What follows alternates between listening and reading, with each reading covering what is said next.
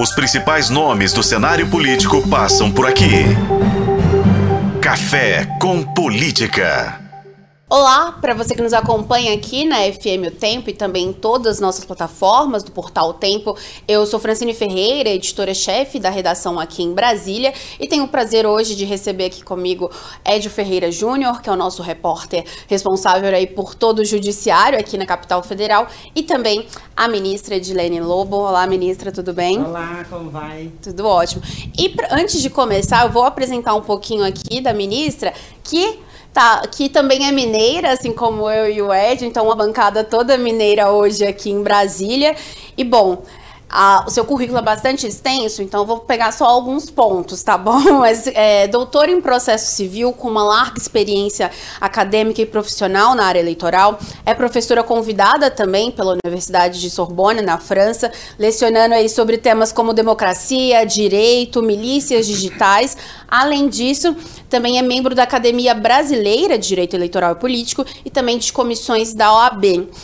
E Edilene Lobo chega também ao TSE como a primeira mulher preta da história a ocupar um cargo na Alta Corte Brasileira Eleitoral. Nascida em Taelbeiras, que eu já adiantei aqui, né, como boa mineira, então do no norte do nosso estado. E reforça a representação não só é, feminina, mas também de Minas Gerais na Corte do TSE, que no ano que vem vai ter a ministra Carmen Lúcia, que é ali do lado, né, de Montes Claros, também conduzindo as eleições como presidente do tribunal. É, ministra, é um prazer receber aqui a senhora na nossa redação em Brasília.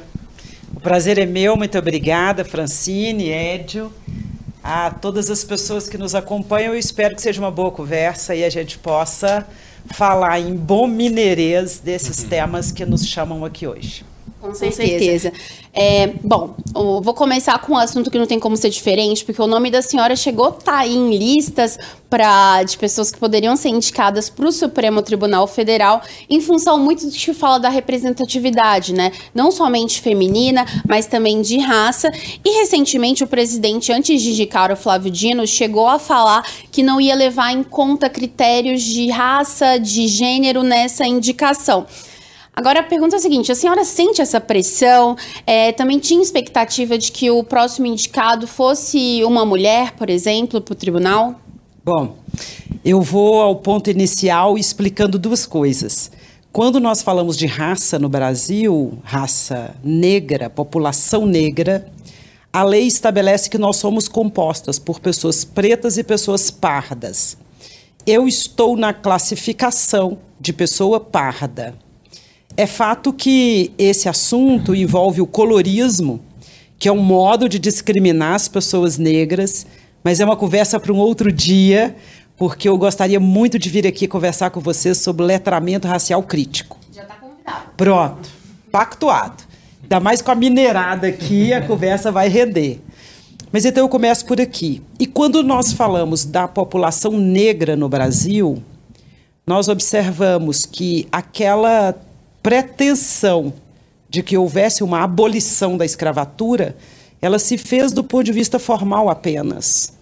Eu me refiro aos números envolvendo as pessoas negras nos contextos de violência, nos contextos de desemprego, de analfabetismo. E no campo da representação, na ocupação dos espaços decisórios, as pessoas negras vêm num percentual baixíssimo e as mulheres negras ainda menos. Então, quando nós olhamos para essa realidade, nós observamos que há muito por fazer, por incluir e visibilizar essas pessoas. Nós estamos falando de um grupo minorizado que sofre uma série de opressões. A mulher negra vive no Brasil várias opressões, três básicas: de gênero, de raça e principalmente de origem. A maioria da população pobre do Brasil é de mulheres negras. Então, é então, natural é que nesse cenário, quando nós observamos uma Constituição que regula a atividade do Estado, dos três poderes, também do Ministério Público e outros órgãos dessa mesma estrutura, é natural aguardar e esperar que a, o povo brasileiro esteja representado nesses lugares, mulheres negras em especial. Mulheres negras, primeiro e principalmente. porque nós somos o maior contingente da população brasileira. Então, eu tinha como, continuo tendo a expectativa de que o judiciário brasileiro se faça democrático, do ponto de vista da composição das suas cortes. E eu continuo tendo a expectativa que a Suprema Corte Brasileira, que no final, nesse modelo estabelecido para ela, julga praticamente todas as matérias que envolve a violação à Constituição, chega até o Supremo Tribunal Federal, ou seja, muitas demandas ali chegam, é, eu espero, eu continuo aguardando e confiante que em algum momento nós que somos julgados e julgadas recebendo as atividades dessa corte, possamos estar lá representados e representadas. Então, eu espero que em algum momento nós possamos começar a saudar essa dívida com a população negra, particularmente mulheres. E ministra, a sua história de lutas e conquistas ficou muito evidenciada no seu discurso de posse no TSE. Mas eu queria saber quais ações que podem levar os tribunais regionais, a primeira instância, a terem mais representantes mulheres e pessoas negras, para que um dia isso não precise existir mais esse, essa representação de um ministro do Tribunal Superior ter que ser o exemplo. Sim, eu sempre que me indagam sobre isso, Edio, e refletindo também sobre a minha trajetória, eu digo que é muito pesada e é pesado ser primeiro ou primeira em qualquer lugar, em qualquer situação. Nesse caso, além de ser pesado, é também muito lamentável. Não pode ser algo inusual que os órgãos, os espaços decisórios, como eu acabara de falar, que eles não contem com pessoas como eu. O que, que é importante nós, é, por que, melhor dizendo, é importante nós falarmos disso? Porque é importante jogar luz sobre essa realidade. Talvez seja um movimento muito recente, ele tem rendido frutos, este de mostrar para a sociedade brasileira, olha, nós temos um povo composto multiculturalmente, nós temos grupos que são maiorias numéricas, mas minorias políticas, e esse quadro tem que mudar. Então eu começo dizendo, e como professora, acreditando nisso, que o primeiro passo é jogar luz sobre o quadro. É, pode ser cansativo, mas é importante ser tem que, que ser, tem que ser repetido tem que ser mostrado todos os dias qual é o cenário, qual é o quadro e como ele pode se compor. Então, o primeiro passo é falar disso. Nós não temos que ter medo da palavra. Nós precisamos, aliás, nos envolver cada vez mais com diálogos de boa qualidade, inclusive respeitando posições contrárias. Quem pensa diferente de mim não é meu inimigo. Então, o primeiro passo me parece esse. O segundo passo já começa a ser dado, e eu falo aqui daquela resolução do CNJ, estabelecendo paridade nas listas para promoção nos tribunais, considerando a promoção por merecimento, não por antiguidade. Então, note que essa é uma medida disruptiva importante e ela podia ter sido feita há muito tempo. E, e veja que feita diz para nós que é possível continuar fazendo. Não há nenhum impedimento para aquela medida suceder como sucedeu, e ao contrário, é a Constituição que diz que homens e mulheres são iguais em direitos e obrigações. Você acha que a gente ainda está engatinhando nisso ou conseguimos dar uns saltos importantes aí? Bom, nós estamos caminhando numa velocidade que não me parece ser a melhor os números que nos são apresentados, principalmente pelos organismos internacionais, por exemplo, mulheres nos espaços da política. Se nós continuarmos no Brasil nessa velocidade lenta, dizem alguns institutos que nós chegaríamos à paridade daqui a 100 anos. E eu queria lembrar que o Brasil assinou um documento internacional com a ONU, se comprometendo até 2030 a comprovar paridade nos espaços da política. Então, a marcha é lenta, nós precisamos acelerar. E um país que se queira democrático precisa fazer esse compromisso com o seu povo. Esses órgãos, esses espaços decisórios, precisam ser compartilhados em paridade com as mulheres.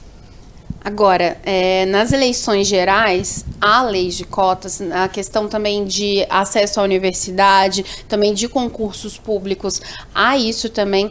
Mas quando a gente vai para essa outra esfera de indicações, e isso tá muito, é, veio muito à tona né, durante esse ano, essa discussão, e que bom que isso veio à luz, como a senhora mesmo disse, né? Porque é importante falar, sem falar também não tem como ter mudanças, mas a gente também precisa de coisas efetivas na prática ali, né, no dia a dia.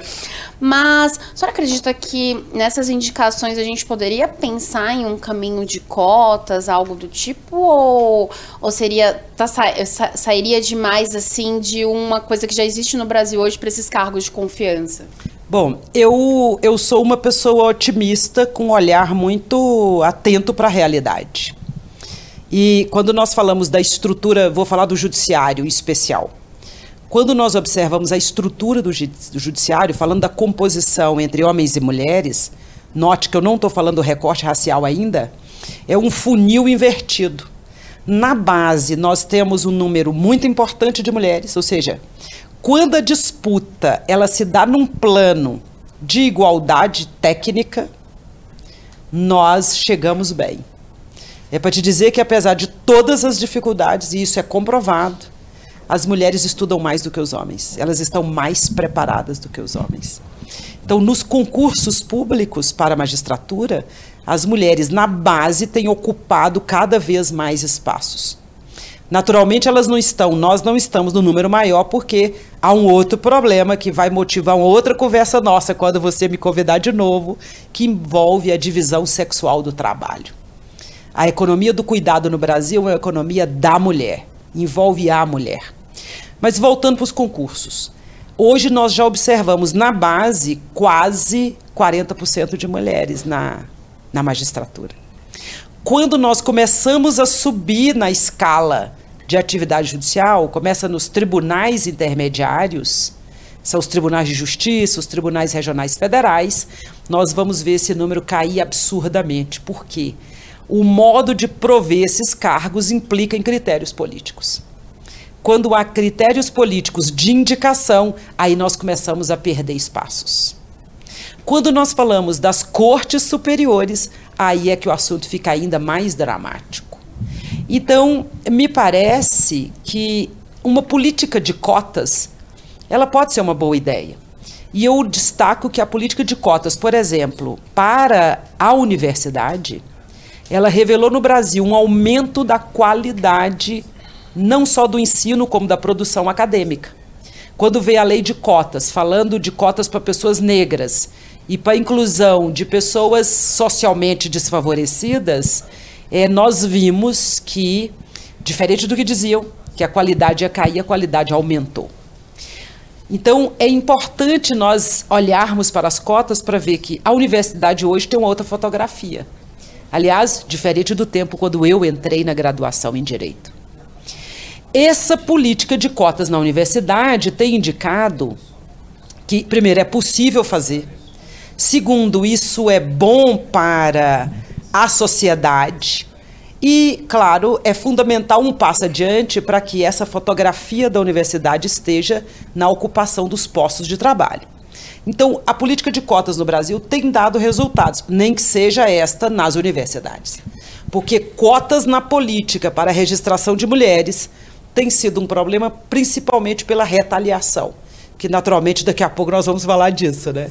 Então, me parece que discutir compartilhamento desses espaços decisórios no judiciário com uma pauta de cotas pode inclusive facilitar para os governantes compreender a importância dessa ação afirmativa. É, o, só para os nossos ouvintes bem entenderem como tem sido a sua atuação no, no, no tribunal. A senhora, como ministra substituta, tem participado de, de, das sessões, tem acompanhado. Eu queria que a senhora desse um resuminho só para que o pessoal que está nos ouvindo entenda o seu papel no Tribunal Superior Eleitoral. Sim. Antes, Ed, eu, eu sei que quem nos acompanha tem essa informação, mas eu gosto sempre de, de afirmar a justiça eleitoral, ela tem um trabalho um pouco diferente dos outros ramos da justiça no Brasil. A justiça eleitoral, segundo o Código Eleitoral, ela cuida de julgar as demandas que chegam aos juízes, tribunais, juízas e ao TSE. Também a justiça eleitoral tem um papel de organizar e administrar as eleições. Além disso, a justiça eleitoral também produz regulamentos para reger os processos eleitorais a cada dois anos. E ainda, não bastasse tudo isso. Ocasionalmente, diante de consultas, a Justiça Eleitoral responde a questionamentos que são encaminhados por autoridades. Então veja que é um plexo de atribuições bastante grande. E destacaria ainda que este modelo de justiça eleitoral, como nós temos no Brasil, é sui generis, é pioneiro no mundo. Tanto que o TSE tem recebido muitas visitas de delegações estrangeiras, porque nós somos referências, veja. Em alguns pontos nós não somos, neste da atuação da justiça eleitoral, principalmente no enfrentamento à desinformação e à organização de eleições num país continental, o TSE, a Justiça Eleitoral, tem sido referência para o mundo. Então, essa justiça especializada tem essas atribuições. No TSE, nós temos sete pessoas ocupando as cadeiras que compõem a corte. Hoje, nós temos duas ministras, a vice-presidenta Carmen Lúcia e a ministra do STJ, Isabel Galotti. O presidente é o ministro Alexandre. Nós temos mais dois ministros é, da advocacia, ministro André Ramos Tavares, ministro Floriano Azevedo Marques mais um ministro do STJ, que é o ministro Raul Araújo, e mais um do Supremo, que é o ministro é, Cássio Nunes Marques. Ao lado do presidente fica o representante do Ministério Público. Hoje é o professor Paulo Gonet, que inclusive foi indicado para a Procuradoria-Geral da República. Eu funciono como substituta dos dois ministros que vêm da advocacia, que é o ministro Floriano Azevedo Marques e o ministro André Ramos Tavares. Então, quando eles não podem atuar, eu sou convocada pela presidência do tribunal a ir para a bancada de julgamento e contribuir com, com o meu voto para os casos que lá chegam. Enquanto isso, eu tenho participado, e eu fui convocada uma vez, e talvez esse ano eu vá ser convocada mais uma. Uhum. Enquanto isso, eu cuido de acompanhar todas as sessões do tribunal porque por muitos anos eu atuei como advogada no campo eleitoral, mas é a primeira vez que eu atuo do outro lado do balcão, como a gente fala, né, como uma integrante do judiciário. Eu estarei ali por um prazo certo, que é um prazo de mandato de dois anos. E nesse intervalo eu gostaria, como tenho feito, de acompanhar todas as sessões, aprender bem qual é o papel, qual é a atividade de uma julgadora nessa justiça especializada. E, além de acompanhar as sessões, eu cuido de receber pessoas que visitam o tribunal e explicar o papel da justiça eleitoral, como é que ela funciona. Eu também participo de cursos, ministro aulas, palestras, dou entrevistas, escrevo artigos, escrevo trabalhos nesse campo e estou desenvolvendo com as outras ministras e ministros projetos para as eleições de 2024 e projetos da própria justiça eleitoral. É, é nisso que a gente quer chegar, assim, pra, pra, sobre esse, as eleições do ano que vem. Que desafio que a senhora acha que deve ser maior? Senhora que tem um estudo grande aí de milícias digitais, o enfrentamento com base no que a gente teve nas eleições passadas, eleições nacionais. O que a gente deve ter agora nesse enfrentamento? No combate à fake news no combate a essas milícias digitais e a desinformação. A senhora, pela sua experiência, o que, que como que se pode se contribuir? Sim, eu digo que esse monumento que é o processo eleitoral brasileiro tem muitos campos para serem abordados. Então, nós vamos tratar só desses dois, né? Porque comentar todos vai demorar aqui um bom tempo. Mas eu trataria de dois, eu colocaria três. Três grandes desafios para a justiça eleitoral. O primeiro grande desafio que eu tenho me movido e eu tenho envidado muitos esforços é o de enfrentar a violência política contra a mulher, que se apresenta de várias maneiras. Uma dessas violências é a fraude no registro de candidaturas femininas, que ficou conhecido como candidatura laranja, eu não gosto dessa expressão, eu prefiro candidaturas fictícias, e esse é um desafio. Nós precisamos compreender que a participação das mulheres nos espaços decisórios é um dever constitucional, é um direito nosso e é uma necessidade dessa sociedade. Então, enfrentar esse tipo de violência ao lado daquela outra, por exemplo, que quer silenciar a mulher, algumas até que provocam o extermínio físico da mulher, ao lado desse tipo de violência, eu acho que um grande desafio é combater as chamadas candidaturas fictícias. Para isso é importante que os partidos, que são as organizações que levam os candidatos e candidatas a registro, é preciso que os partidos façam um compromisso com a democracia brasileira. Não é nem com a justiça eleitoral, é com a democracia, né? O tribunal tem julgado casos assim, Isso. das eleições passadas. Então, isso, isso dentro de uma, de uma regulamentação que já havia sido estabelecida. Ainda assim, isso tem um problema que deve ser ainda maior e ser enfrentado. É, nós precisamos até fazer esse registro. Eu acho que continua um desafio a violência contra a mulher na política. Candidaturas fictícias, me parece que continua sendo algo a se observar e dar atenção, para dizer que campanhas de mulheres que não têm dinheiro, que não tem propaganda no rádio e na televisão, que não tem voto e que não tem prestação de contas, o TSE, sob a coordenação do ministro Alexandre, deixou muito claro: esse conjunto de indícios é fraude. Reunidos indicam fraude. Quem lançar a mão da fraude, que a meu ver é um tipo de retaliação contra uma ação afirmativa tão importante, quem lança a mão da fraude e se porventura eleger alguma candidatura, vai perder o tempo, porque o TSE, a Justiça Eleitoral, vai caçar esses mandatos. O outro problema é a desinformação. Desinformação que nós ficamos conhecendo popularmente como fake news. E às vezes a expressão é usada fora do lugar. O que, que significa desinformação no processo eleitoral? É a difusão da mentira, com consciência de que é mentirosa aquela fala, ou aquela expressão, ou aquele conjunto de dados que se entrega a alguém. Então, consciência da mentira, com o objetivo de causar dano e em busca de poder político. Desinformação no processo eleitoral se compõe por esses elementos.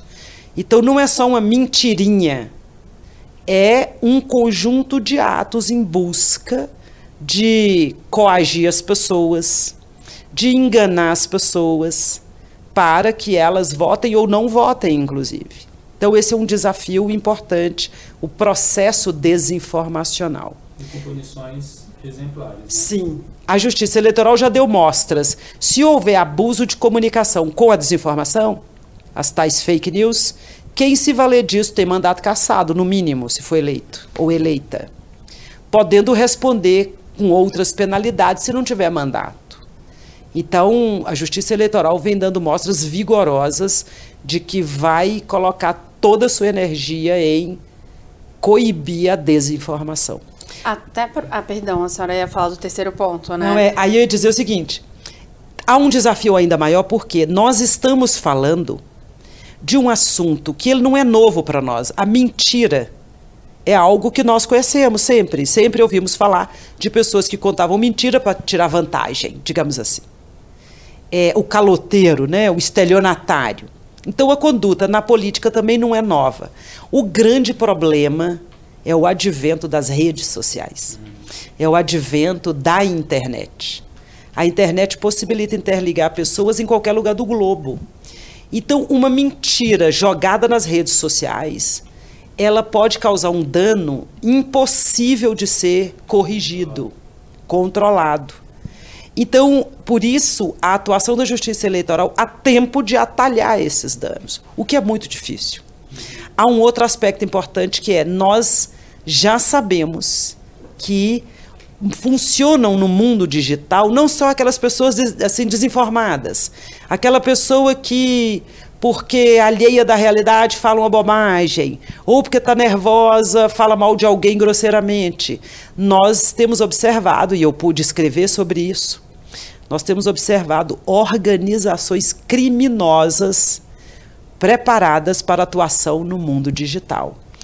E buscando isso que eu comentei, a mentira para causar dano e para captura do poder político. Então, essas organizações criminosas, elas também revelam um grande desafio nas eleições municipais, pela razão que eu dizia antes, o Brasil é um continente, nós temos 5.570 municípios em eleições o ano que vem. Imaginemos esse universo.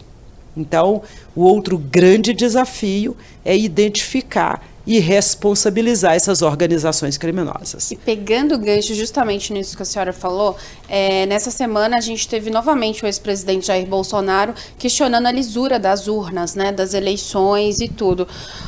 É, no ano que vem temos as eleições municipais, né? Como que a senhora entende que esses questionamentos, esses ataques permanentes, porque eles vêm de muito tempo, inclusive a gente também vê isso em outros países, né? Como foi no caso dos Estados Unidos, o primeiro turno na Argentina. É, o que, que, deve ser reforçado para enfrentá-los daqui para frente? Que ações efetivas em relação à lisura das urnas? Bom, eu acho extremamente lamentável e fico pensando que as pessoas que se propõem a contar esse tipo de mentira, a prestar esse tipo de desserviço, eu acho lamentável porque me parece que a maioria da população brasileira já entendeu que essa é uma fake news que não tem mesmo validade, credibilidade ou que merece atenção. As urnas eletrônicas no Brasil, elas são testadas, e nesse exato momento, aliás, o TSE está realizando um teste público nas urnas eletrônicas.